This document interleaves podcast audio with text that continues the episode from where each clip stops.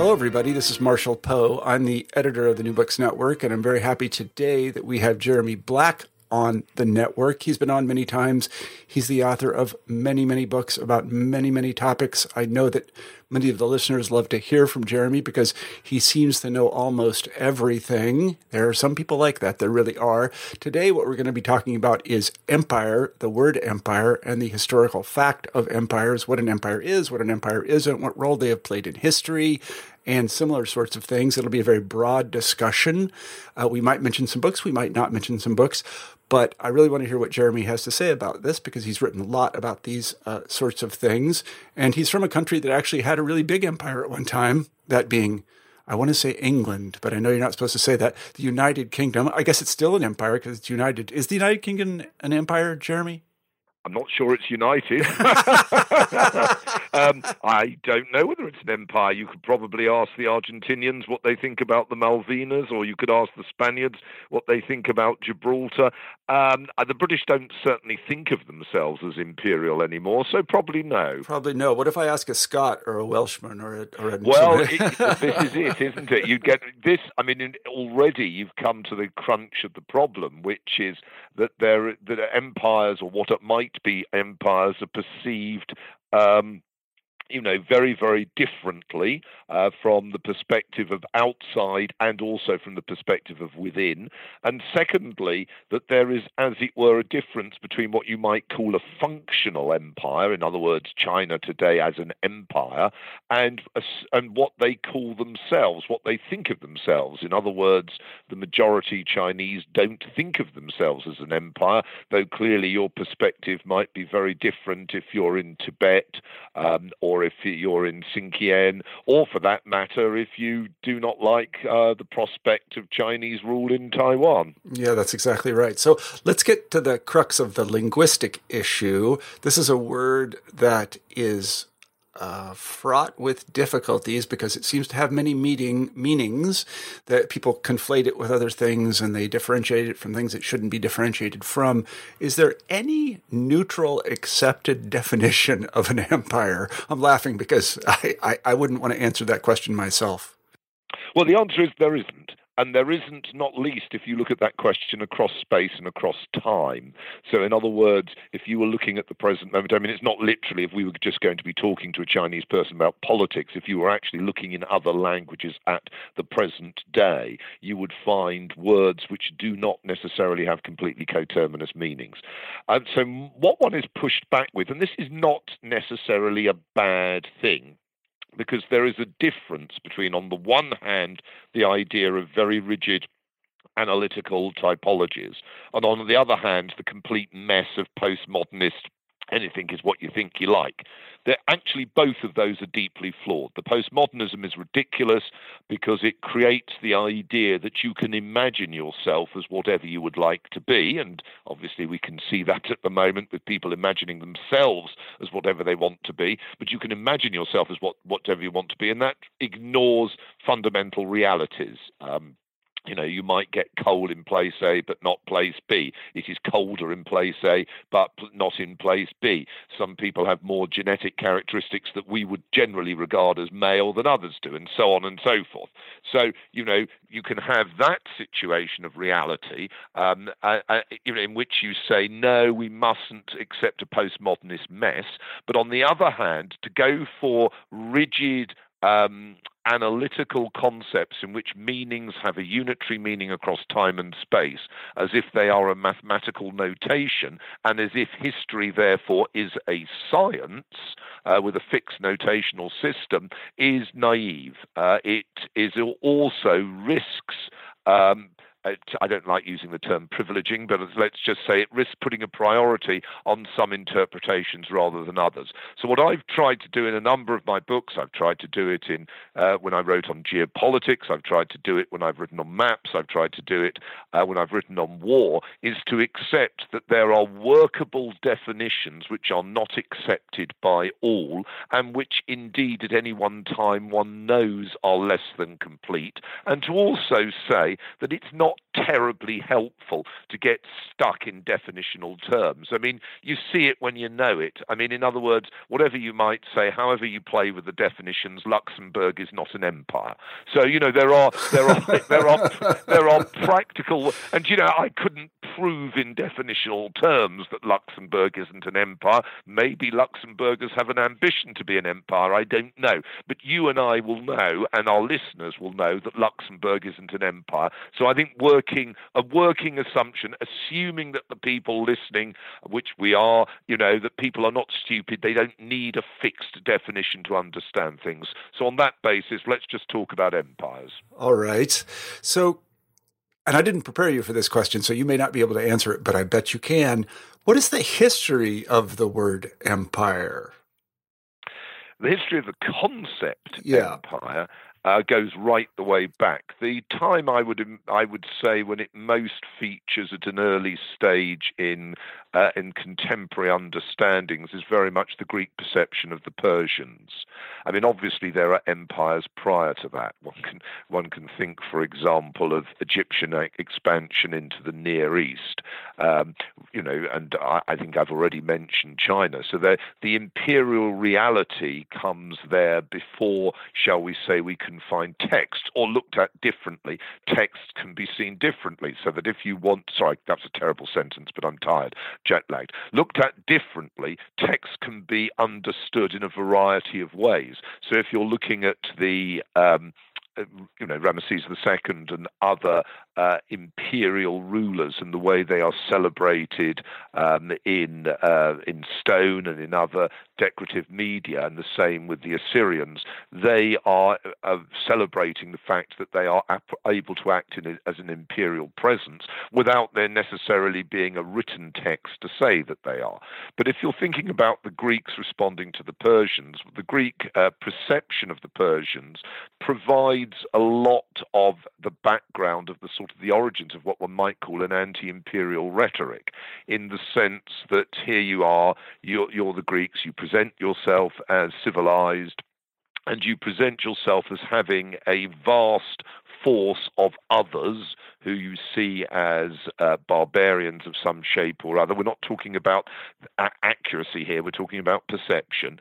And you then embark on a heroic struggle, and that heroic struggle sees a number of episodes. So, Marathon out of the first invasion, um, Thermopylae and Salamis out of the second invasion. And from that, you construct a mythos of a anti-imperial uh, reality in which there was an empire that's outside. Of course, the hilarious thing is that Athens then subsequently, as we know, acts as an imperial power um, and uh, brutalizes those within its uh, Athenian-ruled federal system which don't do what it wants, and that in a sense, you've then got the second point, which is always true, which you um, uh, referred to at the beginning, which is that empire is a matter of perception. So many states today, if we can bring this up to the present moment, which ground themselves on an anti imperial uh, historical myth. In other words, we were founded by breaking free from this evil empire, let's say the Brits or the French, or from fighting this other evil empire, let's say the Americans, and we, of course, are, you know, sort of pure, etc., etc., etc. Well, I think if you were a, a Yemeni suffering the uh, the uh, arrival of Egyptian soldiers in the 1960s, or if you lived in Papua New Guinea, the western side of sorry, the western side, Irian New, New Guinea, and suffering from the, the, Indonesians, or for that matter, when the Indonesians went into East Timor, you might have had a very different view of what is empire. And I think this is a very important point. But rather than it presenting due to a failure of definition. What it reflects rather is that there are always differing ways to uh, to um, to understand uh, a, a, a reality. And the reality, of course, is the nature of power and the threat that power place poses to other interests. Mm-hmm. Well, a, a, friend of mine, and I'm sure this is not original to him, uh, like to say that uh, an empire is what you call a competitor state that has just defeated you. well, I mean, I think I think certainly what that com- captures is a modern perception, but a perception that certainly you could also see back through time. It has a long historical genesis.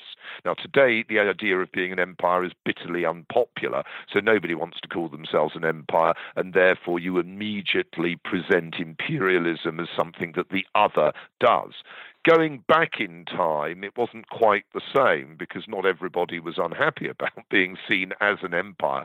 But nevertheless, you would pose the values of a hostile imperialism on those who were your opponents. And um, you would apply that with a very vigorous brush in order to present them as an existential challenge to yourself. Um, one last point before we move on. Um, in looking at the origins of empire, we tend to do this in obviously a secularist fashion, which reflects you know, our, our, our modern perceptions. But it's worth bearing in mind that empire, for many people, clearly carried with it a sense of providential destiny. Uh, of course, that that lasted definitely into the early 20th century. But if you go back in time, that providential destiny, in part, was related to the idea that the emperor figure was a semi a semi god, as it were, or or indeed a god, or uh, could carry out on behalf of the people sacral type of rites. So there is this na- this notion of um, imperialism in which the ruler is a, a, a deistic or semi-deistic or priestly figure, um, and you can see that in China, you can see that in e- Egypt, you can see that, for example, in Mesoamerica, what we might call Mexico, uh, with the Aztecs in the 15th century. And that notion of rulership is important, uh, and it gives you a much deeper sense of rival empires because these are rival, if you want to use the term religion as magic, in the sense that the the uh, the ruler is applying magic or is able to sort of focus the the potency of their links to the deities, uh, deities, you know, things like ancient Rome. Um, then I think think that's very, very important to the tradition of empire. And I think we can sharpen that up in the case of, I mean, obviously it's true of the Chinese uh, trajectory, but we can sharpen that up in the case of a number of empires. And if you're thinking of the Ottoman Empire, for example, the the degree to which the Ottoman Sultan was a caliph, the degree to which the Ottoman Sultan was the guardian of the holy places in Medina and Mecca, gives them a particular role that doesn't mean that people don't rebel. It doesn't mean that many sultans weren't murdered. But it certainly means that you cannot present uh, Ottoman imperialism simply as if it was taking part in some optimal form of political organization, which is the way a lot of people discuss things. Or, of course, if you're looking at the West's tradition, one of the significant aspects of the West's tradition is that, of course, it is imper- under imperial Rome that Christianity becomes the established religion um, in Europe. It's under imperial Spain and Portugal that it becomes the established religion and what becomes Latin America.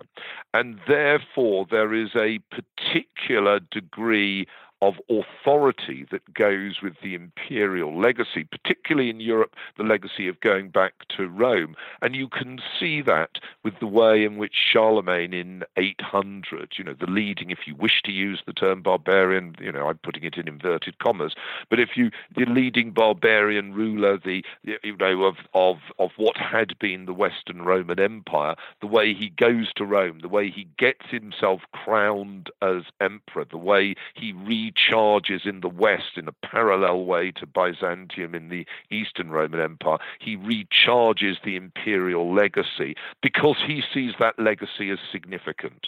And the gap today is that in many countries there are obviously functioning empires. You know, modern India is a functioning empire. You've only got to ask some Kashmiri who's having the, you know, the, the, the guts kicked out of him by some Indian policeman. Um, you know, modern India is a functioning functioning empire, but the um, they, they they are not looking back to the tradition of Mughal in India or the traditions of uh, of pre-Mughal empires, let alone to the evil Brits.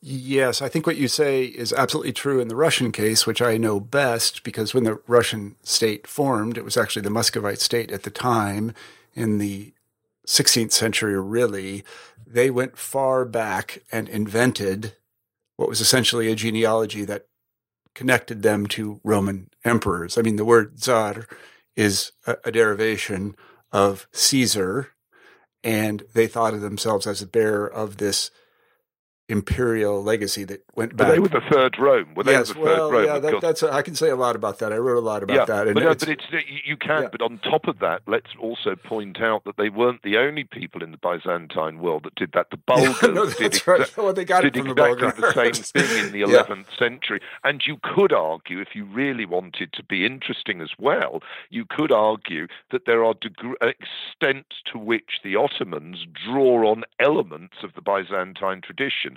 And there is the argument, I personally think it's a bit forced, but nevertheless, there is the argument that the competition in the uh, early 16th century between Suleiman the Magnificent and the Emperor Charles V, Habsburg Empire, is in both cases looking back deliberately and explicitly uh, to Roman elements and competing for the legacy of the Roman Empire. I think there's much else, in fact. But nevertheless, in iconographical terms, that is certainly there. And there is also this deep nature of a, of, of a of societies that are reverential of the past and referential to the past. And what is interesting at the present day, if you're in, let us say, the West, or but not just the West, you could see the same thing in other non-Western societies, not all of them, is that this willingness to refer to the past in a positive way, in other words, to see um, to see positive structures, positive practices, positive identities in the past, is less uh, is less pronounced and sometimes is directly controverted, of course. And therefore, we don't really find it so easy to appreciate the way that in the past, people who, for example, might be supporting change, let's say, um, let's say Protestants in the 16th century with the Reformation, the way they often presented that is to go back to what they saw as the primitive virtue of the early church against the accretions of, uh, as they saw it, uh, the papacy, rather than to say, right, chaps, we're starting anew, because the notion of starting anew, of seeking a mandate in some way, whether democratic or other, um, from wherever you are at the moment, is in practical terms quite a modernistic one. Yes, I, I think that's right. I want to stick with the medieval and early modern moment for a second, because one of the things I know from studying the Russian Empire is that from the perspective of the Russians, and, and I mean the elites here who were building it, it was a very good thing. And they had lots of reasons to say that people should want to be under Russian rule. And, I- and I think one of the things they said is that they would bring to them not only Orthodox Christianity, which they obviously had a vested, indeed spiritual interest in, but also they would pacify very large areas that were often at war. And they, they, they claimed to act as, uh, and I think they did, act as a kind of policeman from afar. And this can be a very good thing for people, they argued. Yes, I would. I would agree with that. I think that the notion that empire is inherently a bad thing because it represents the uh, suppression of, uh, you know, um, sort of uh, a kind of Saxon myth of free peoples congregating together in primeval forests, being being pure and having nice thoughts, and then you get these evil barbarian empires bringing in sort of cruel things like sort of the the perils of civilization or eating meat or some such thing you don't like. Um, I think that is really a, a sort of fantasy, this sort of, um, and in practical terms, firstly, em- the choice between empire, the choice if you were not a- an, uh, if you're looking at empire, is either often between different empires or between empire and a form of chaos. Um, and that form of chaos was often that of uh, tribal chiefs fighting each other, it was often that, and uh, I mean, indeed, it's worth bearing in mind if you're looking at Greece, since Greece tended to be the first of the great narrators of an anti imperial um, ideology. It's worth bearing in mind that Philip of Macedon, uh, who obviously conquers Greece and who is denounced by Demosthenes, you know, those Demosthenes texts are important. I mean, you know, the Greeks have been kicking the hell out of each other before Philip of Macedon turns up. And, and just as, for that matter, uh, something that people found it quite convenient to forget about, um, when um, the Persians turned out um, the the Greeks were uh, already antagonistic to each other, and indeed on the basis of that, some, as in Thessaly, for example, or Boeotia, cooperated uh, with the Persians, whereas others opposed them. So, um, yeah, I would agree with you. Empire was often a form of um, keeping the peace, and not that that was necessarily the intention, but it was often the consequence. And ironically, if you wish to use, and I'm not necessarily saying that I endorse this view, but if you want to think about the modern notion, which gathered traction in the 1990s with people like Tony Blair, of liberal interventionism as, you know, sort of, as it were, supporting some sort of set of norms against whatever you didn't like. And let's be clear about this what they didn't like was in many senses not very attractive. But nevertheless, there was a quasi imperial character to it whether or not it was dressed up as imperialism or not. And that then takes you to the next stage. You know, if you are um, being policed by some United Nations army or some force from NATO or some force from the EU um, or at the behest of those organisations, or indeed of you know other there are you know there's an African equivalent and so on. It's not just um, uh, not just the organisations we're talking about. If that is the case, you may feel you are in receipt of a form of pressure that is that is akin to that of being subject to an empire. Now, the fact that um, it might not call itself an empire doesn't mean you don't necessarily uh, understand it in that light. Mm-hmm. I, I, think the starting point of all well, it, maybe it's not the starting point because historians don't like starting points, but perhaps the starting point of all modern criticism of empires is, in fact, uh, some form of nationalism that kind of crystallizes, I guess, in Wilsonian principles that again goes back to this kind of myth of free peoples gathering together in a kind of Rousseauian way and, I don't know, circling around the fire and deciding their fate because they all speak the same language and worship the same God, supposedly. Can you talk a little bit about the genesis of that particular criticism? Oh yes. Well, that idea that idea goes right the way back. So if you go and so if you go back to antiquity, you could see, for example, well, let's just stick to the. I mean, I could talk about the Chinese legacy, but let's just stick with the European one because I think listeners would be most familiar with that. Um, if you're looking at the European one, so you see Tacitus's description of the Caledonians in his Agricola, or Josephus's description of the Jews, are, are both of them presenting peoples in that light fighting against Rome. The Caledonians uh, eventually uh, successfully, which is why Gibbon gets interested in them. Um, the Jews eventually unsuccessfully, which ironically is why Jewish ideas, not notably in the shape of Christianity, are able to spread much more widely than Caledonian ideas. Not that I'm saying that the Caledonians necessarily had, had comparable ideas, but you get the point, the ironies yeah. of history. And then if you look at um, the medieval period, um, I mean, there are earlier and other other examples, but if I could give you a few, the idea, the mythos that developed among the Swiss fighting the Habsburgs, or the Scots fighting the English, or the Flemings fighting the French, um, all of those um, are, are, play a role. Uh, I mean, obviously, you, you'll be familiar also with the way in which the Russians tap into an idea about themselves being against expansion by the Teutonic Knights and by the Swedes. So, all of those ideas are there in present during what we call the medieval age, uh, if not earlier. And you use the term nationalism, and maybe at one stage we ought to have an, uh, a, a podcast on nationalism because what, what's interesting about this is so often historians many of whom I'm afraid to say, I mean, I'm sure they're individually nice people and might be kind to their dogs, but many of whom I'm afraid to say tend to focus on what they work on as the key element. Most historians of nationalism work on the last 200 years, so what a surprise. They say you get true nationalism in the last 200 or 250 years, and that prior to that you didn't get true nationalism. You got something that might be called proto nationalism, but it wasn't true nationalism. I think that's ridiculous. I think that's absolutely absurd absurd of the di- distinction. And much that we would associate with a sort of anti imperial nationalism is present in the medieval period and really is push started in Europe even further in the 16th century. So if you're thinking about Luther, you're thinking about works like Ulrich von Hutten's Arminius, looking back, of course, ancient Ro- ancient German opposition to the Romans.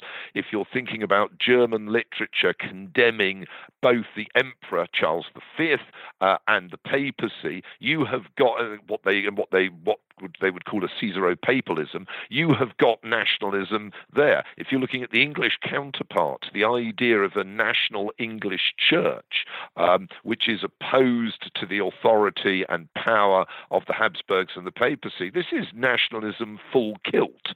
Um, and so, so you've got nationalism there, and a lot of that is presented in an anti-imperial guise or form, and, and, is believed in that line. But as you yourself have said, I mean, if you look at England in the 16th century, if you were Irish, you might not have seen the English as these benign anti-imperial people, and indeed, famously, uh, in the Act in Restraint of Appeals, in other words, saying that nothing should go uh, as an appeal to Rome, and that that national national uh, courts were sovereign. Um, you know, Thomas Cromwell drafting Henry VIII's legislation has England declared an empire in itself. So the very idea of expressing nationalism is to present yourself as an empire. Now, what you're seeing yourself as a meritorious empire. And indeed, the English stroke later British had a long tradition of seeing themselves as a meritorious empire and not being at all upset about the idea that people would call them an empire. They were quite happy to use that term. Yeah, now, I, sorry, yeah, go on. I was going to say, I certainly take the point that many historians make that mo- modern nationalism as a political force, which evolved, I suspect, in the well, in the 18th or 19th century, at least in Europe, can can be said you can trace it pretty well. But I often wonder if many of these historians have ever read the Old Testament, because it certainly looks like in the Old Testament that that's a kind of nationalism itself. The Hebrews, the Jews, they, they were thinking of themselves as a people who were suffering under other people. This is well, you're right. That's the theme right. of the book. you're right, and actually, a key con- a key characteristic of um, identity in the ancient worlds, and I say worlds because there were many around the world, our globe, um, is the linkage of sacral authority and a distinctive religious identity to your sense of destiny and to your sense of opposition to other peoples. Now, there are some religions that survive in that fashion today, and which are primarily, you could argue, ethnic religions. And I don't mean that by that to be pejorative or to be praiseworthy. So you can think of Judaism, you can think of the Sikhs, you can think of Shinto in Japan, and those are not by any means unique.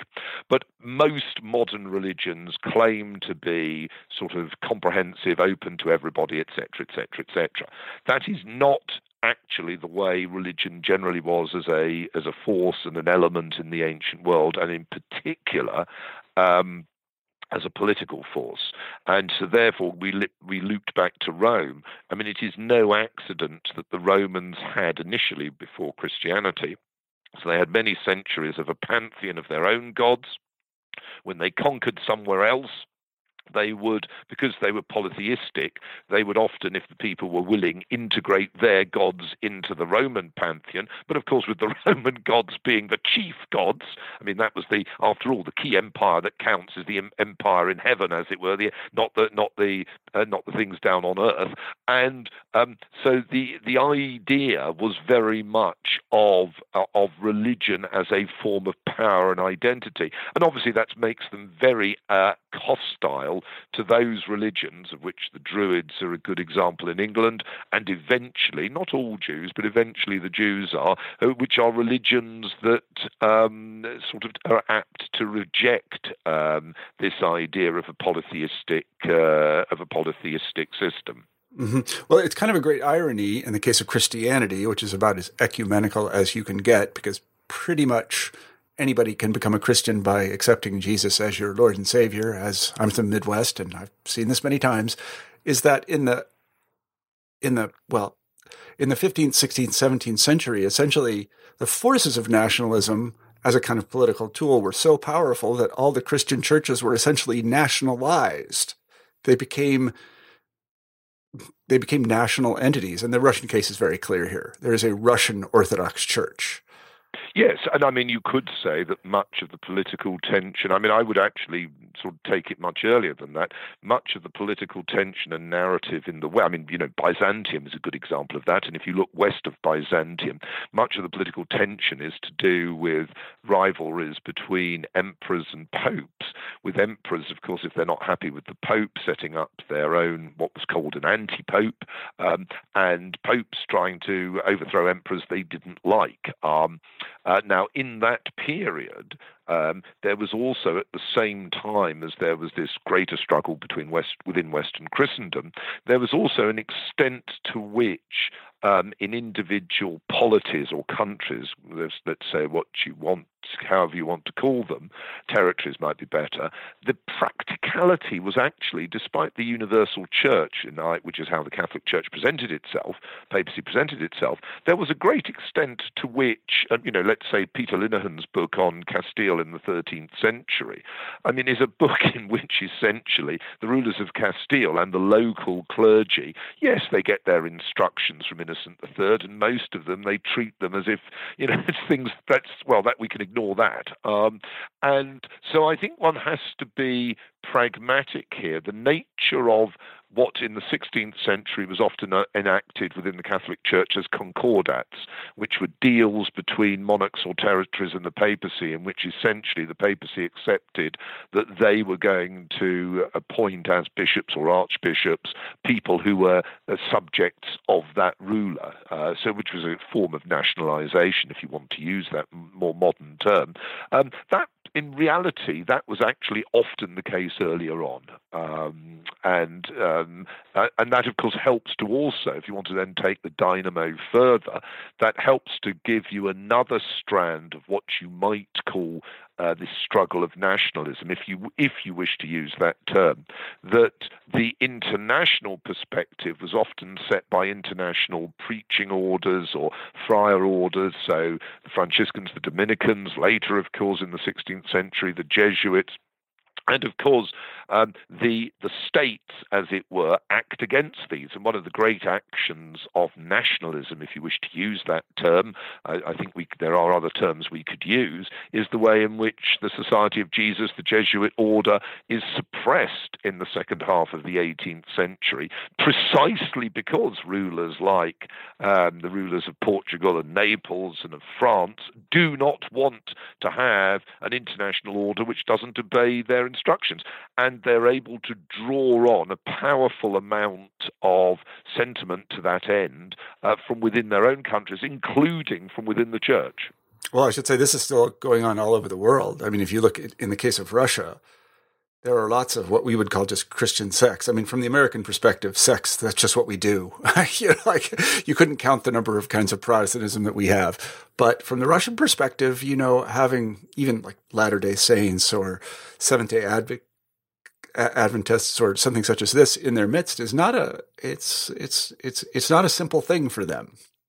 Yes, no, I, I agree with you. But the point we're, we're drawing round, and this is, I think, I hope that the listeners will pick up, is that nationalism, although often seen as an aspect of modernism, modernization, and the modern world, has a much longer uh, history, part of that history being anti imperial, if you wish to use that term, and as a cognate of that, imperialism, which is a term which, or, or empire, if you like, which is a term which is often historicized and treated as pre modern in some respects, actually can also be applied in the modern age. That, so, what we're trying to do is to take apart the standard chronological assumptions that underlay a lot of the historical analysis. Yeah, I, I like the way you put that because a kind of nationalism can be a kind of imperialism in the in the example that comes to mind is what I might call I'm just inventing this on the fly, but it kind of mm, it's almost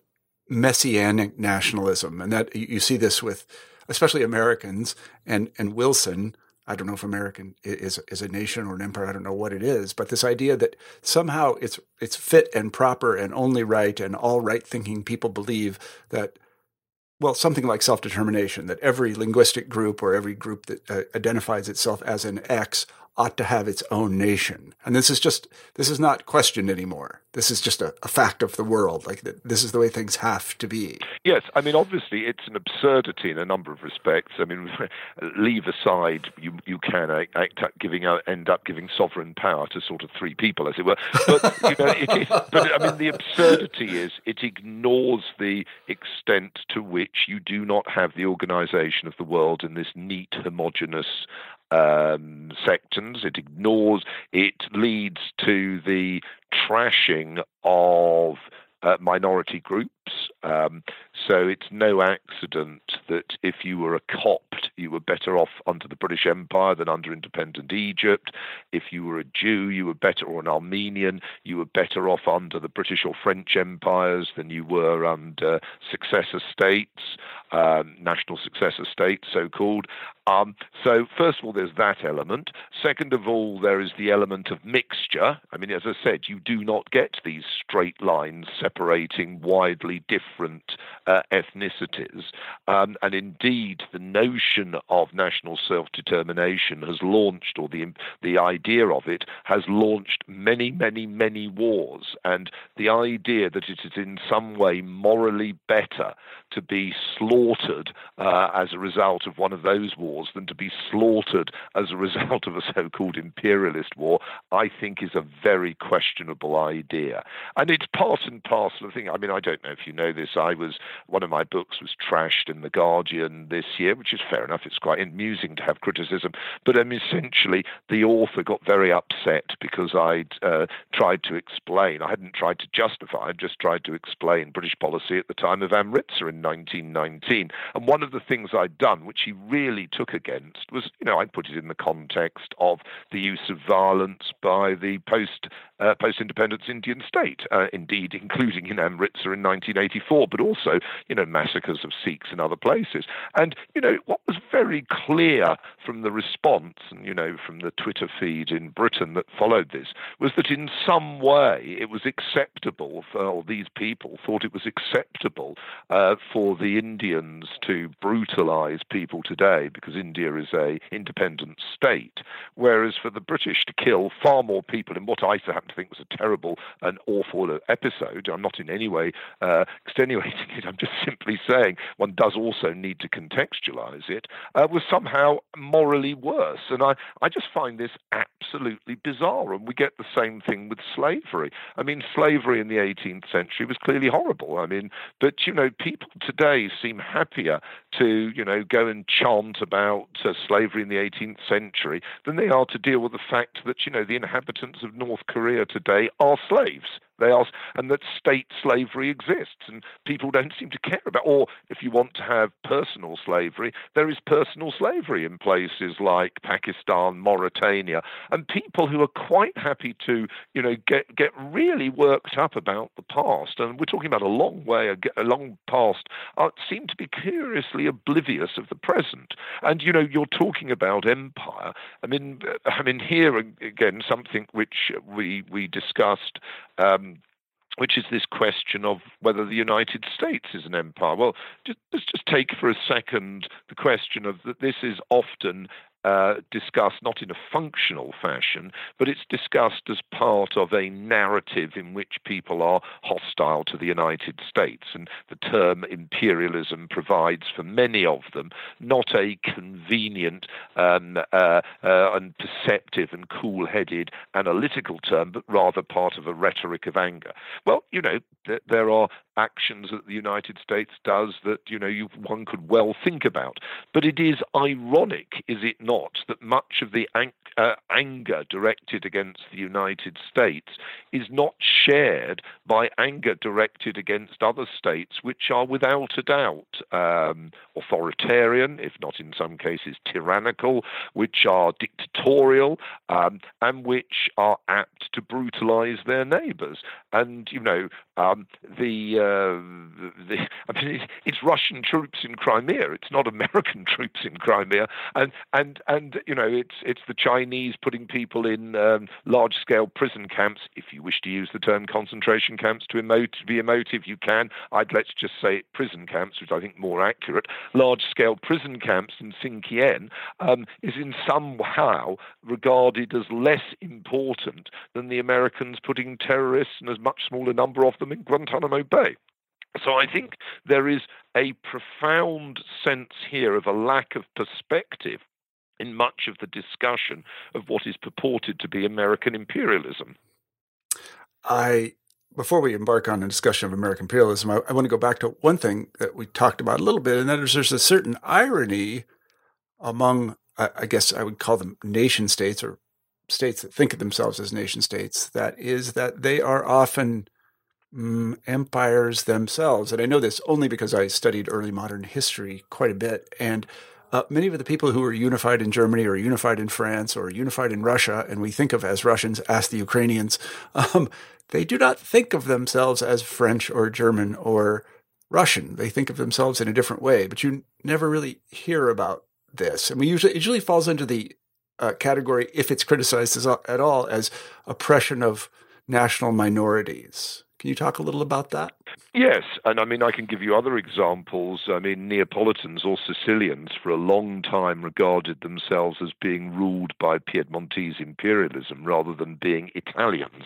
And indeed, that affected all sorts of things like the attitude to law and order, the attitude to conscription. So I would agree with you entirely um, that what we think of as nation states are often states that have arisen from conflict in which um, you know a large a large amount of fighting was done against those who would now be regarded as compatriots, and what that underlines is the extent to which um, the analytical groups in geographical terms that we employ are very, very su- suspect. Now, you could take that a stage further and say the degree to which ethnicities could be understood in the same term.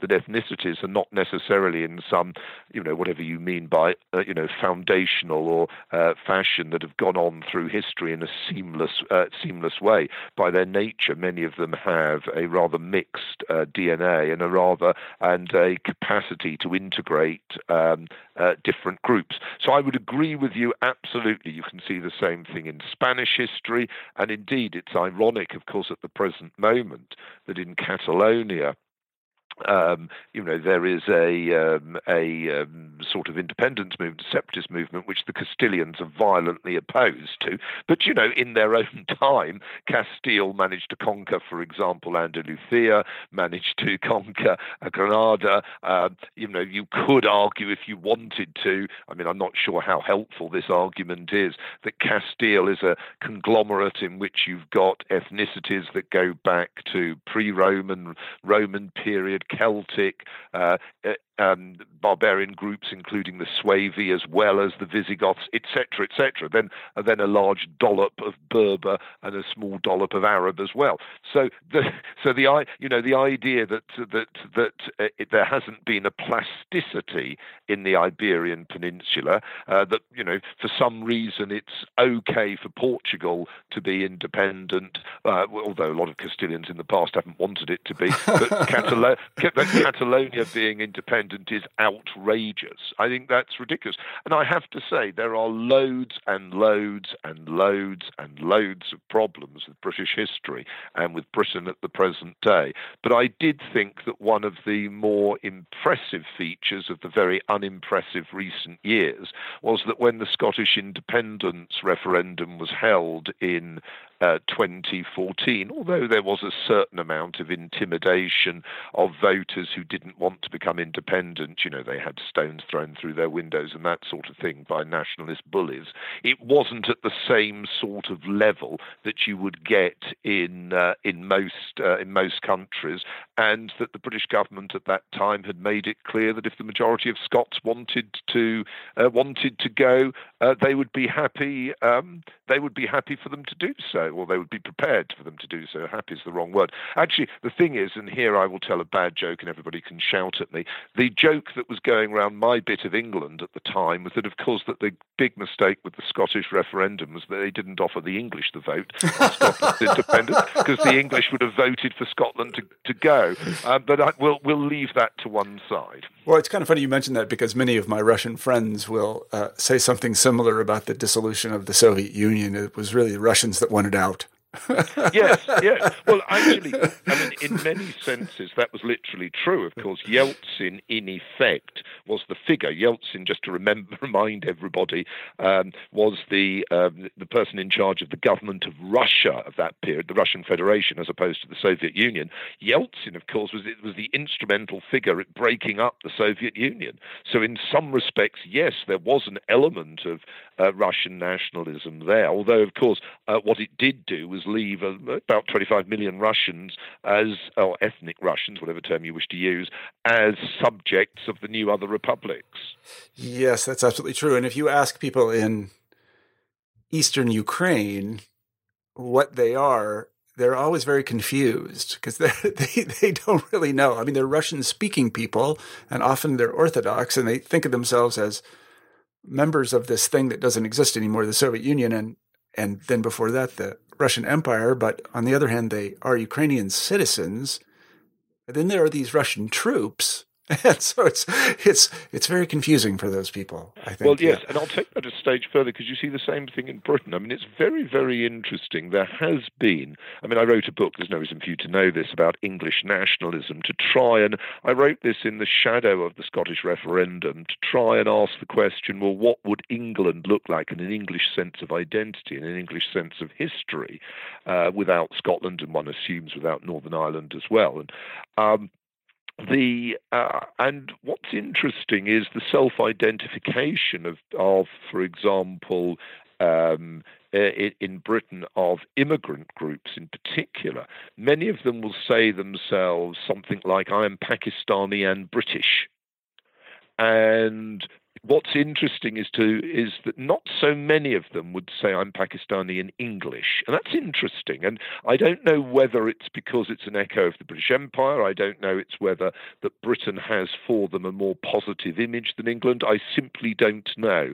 But your point about uh, identities and how people have to confront identities is one that's very much been part of 20th century history. I mean, if you remember the beginning of the wasteland, near the beginning of the wasteland and there's that cafe scene in Munich in which the woman is telling you in German that she is really echt Deutsch, you know, she's really German, but in practical terms, you know, she's come from the Eastern Baltic and uh, she is struggling, as many emigres did, to try and establish what her identity is in a in a in a period made complex by nation states.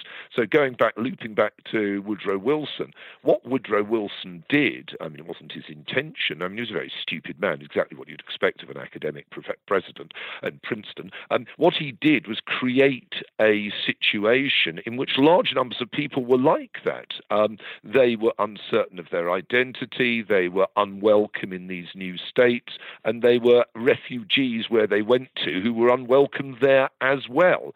So I think I have to tell you that anti imperial national self determination has been, in my view, uh, not a helpful phenomenon. Um, there are examples where it was probably, if one, and I think moral concepts are okay in history. I don't agree with people that think there should be play no role.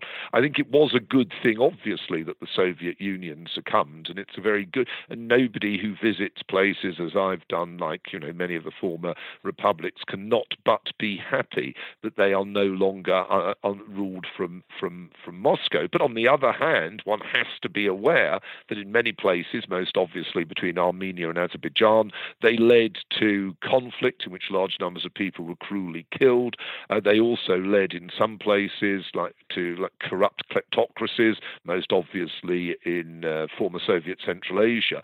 So you know you are then moving to the situation that you shouldn't assume an empire is necessarily worse, however unattractive that empire might be. Yeah, or even a cobbled together nation state or nation state with a kind of titular nationality. I'm thinking of Yugoslavia, for example. If you talk to people who lived in the former Yugoslavia. There's, I mean, I'll probably get in trouble for saying this, but oh, get into trouble. I mean, you can't. Can I just say, as an academic, you're a former uh, you're a former college professor, and you know as well as I do that the con- the modern you know, the modern idea that you shouldn't say anything that upsets people is exactly the reverse of what really is the purpose of education, which is to get people to think. And the easiest way to get them to think is to confront them with ideas that they don't want to have or that they find unwelcome. If somebody comes away from one of my lectures saying, I know why he is wrong, and I've thought out three reasons why he is wrong,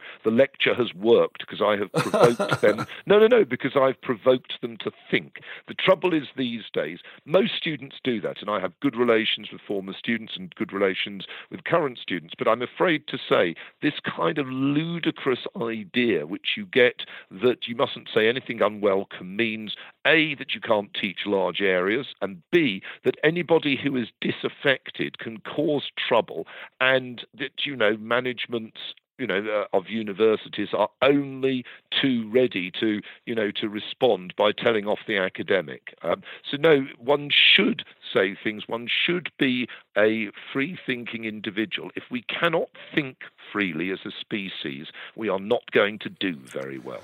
Well, let me put the observation in, in, in as diplomatic way as I can, and that is that many people I, I know or have had contact with who lived in the former territory of the of Yugoslavia have great nostalgia for Yugoslavia, and I don't think the dissolution of Yugoslavia, uh, in in a kind of moral sense, went very well.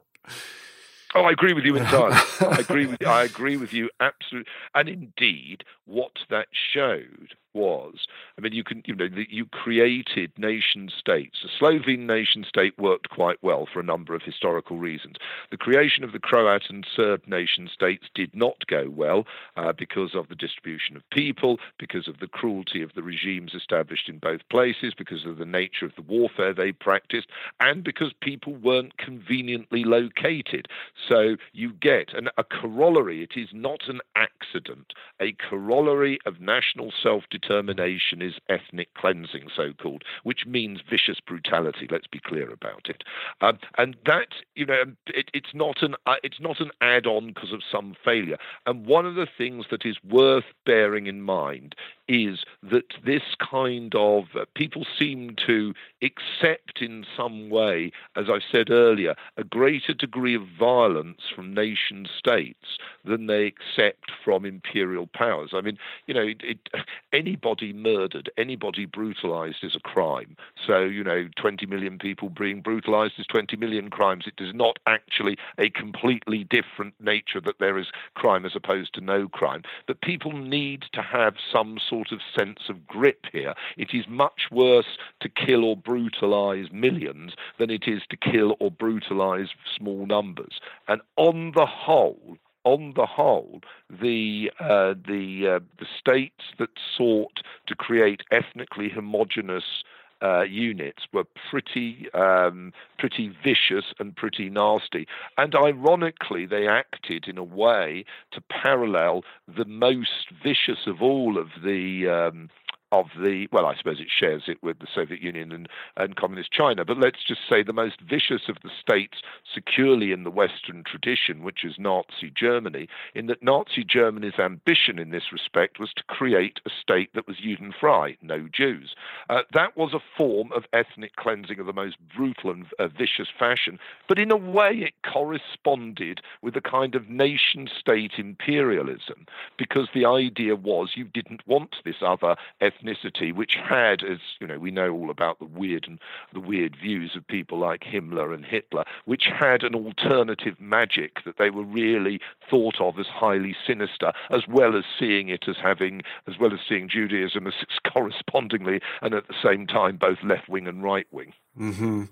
I, I I know that our time is uh, coming to a close. But we must do another one soon. Yeah, we, we should. But I want to ask you about this term that you've used a couple of times, and that is a, a, a functional empire. What is a functional empire, and uh, uh, what are examples of them today?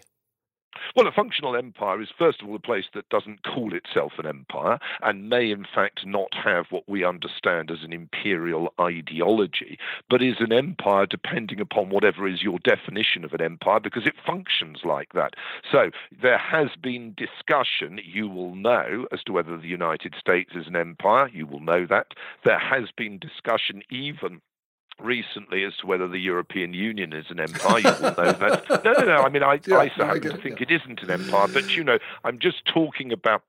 So these are terms in which, depending upon your definition, you can end up with an argument that these are these are an empire. I would argue that much more clearly modern India is an empire. I would argue much more clearly that modern China and modern Indonesia are all functional empires. So I think you know they don't have an imperial ideology, although the BJP seems to be pushing India in that direction of sort of a sectarian Hindu ideology of that type. Um, but essentially, they don't have a uh, imperial ideology, but functionally they have many of the characteristics of imperial powers. Yeah, I think the case of India is very interesting, and I don't know a lot about it, but I, I know that from my Indian friends that they're always Indian and something else. because there are so many different kinds of Indians. Well, I mean, the sort yeah. of thing is, of, of, I mean, imperial characteristics, for example, a determination to dominate the borderlands and to push others back. So the great game with China in the Himalayas, the Indian determination to try and dominate Nepal, the dominate the attempt to dominate uh, the northeast, um, the the conflict against people in places like Nagaland, uh, the anti-Islamic uh, ideology and practice in Kashmir, um, the the the habit of interfering in weaker neighbours, whether it's Sri Lanka or the Maldives. Um, you know, there is a lot there that you could say is that of a classic uh, imperial power. Um, and of course, the irony there is that it's in an imperial race with another imperial power, which is China. And as China expands its power, into near India, into places like Myanmar, which we used to call Burma, or to Sri Lanka, which we used to call Ceylon, or you know, establishing its base at Gwadar on the coast of Baluchistan in Pakistan. So the Indians, in turn, build, you know, trying to build up their navy, and as if we're in an Anglo-German naval race at the beginning of the 20th century. Um, and I think the, and so I think that these you could call functionally empires. You know, the fact, uh, I think the, the confusion for modern people is most people today think an empire is something ruled by an emperor, Napoleon, or the Empire of Brazil, or uh, the attempt in the 1860s to create an empire in Mexico, or the empire in China, which lasted until the 19 teens. But an empire is not necessarily something that is under an emperor. That is the key point. And you go all the way back. There was uh, the Republican Rome was an empire by uh, you know 40 BC. Uh, the fact that it didn't have an emperor yet didn't mean it wasn't an empire. And so therefore people have to get their head round the idea that you might have an ideology that is democratic like modern India or an ideology which claims to be a sort of uh, you know, sort of popular, sort of leading edge for the people, as with modern China. But these can still be imperial, um, even if President Xi doesn't or Mr. Modi don't call themselves emperors. Mm, well, uh, I know that uh, you, have a hard stop. So let me say that we've been talking with Jeremy Black, the wonderful Jeremy Black, who does indeed know everything. And this has been a fascinating conversation. And I want to do it again. In fact, I want to agree on our next discussion. Can it be nationalism? Because I think you probably. I would be delighted. That would be good. So the people that listen to the New Books Network and listen to all these interviews, you can look forward to a discussion uh, by me, the ignorant, with uh, Jeremy, who knows no, everything. don't be silly, Marshall. That's a ridiculous thing, and it is embarrassing. Can right. I just say, no, no, no. The more that you work at a subject, the more you know that you do not know. What you yeah, try yeah. to do is to uh, advance and offer concepts and methods that others will apply or at least disagree with. Uh, and history is not a question of knowing a lot of facts. What history is about is it's a habit of humane, skeptical, not cynical, but humane, skeptical thought. And my key view on history, and I suppose this is as an ideological position, but we we ought to be wary of ideologies, whether they are the formal ideologies of things like communism or socialism or fascism, or whether they are the implicit ideologies of forms of particular types of historical method, prescriptive historical method. Now, I'm delighted to have been talking to you. I've been speaking from Shreveport, my first visit here, and let me tell you, I've never been to Shreveport before. It is actually very pleasant indeed, and I would recommend others coming here. Well, that's terrific. I recommend people go to Shreveport too. So, our next discussion is going to be on nationalism. And, Jeremy, let me say goodbye to you. Thank you for Goodbye. being on the show. All right. And let me say uh, to everyone listening to this that uh, this is Marshall Poe. I'm the editor of the New Books Network. We've been talking with Jeremy Black, and we will pick up the discussion next time. Thanks very much for listening.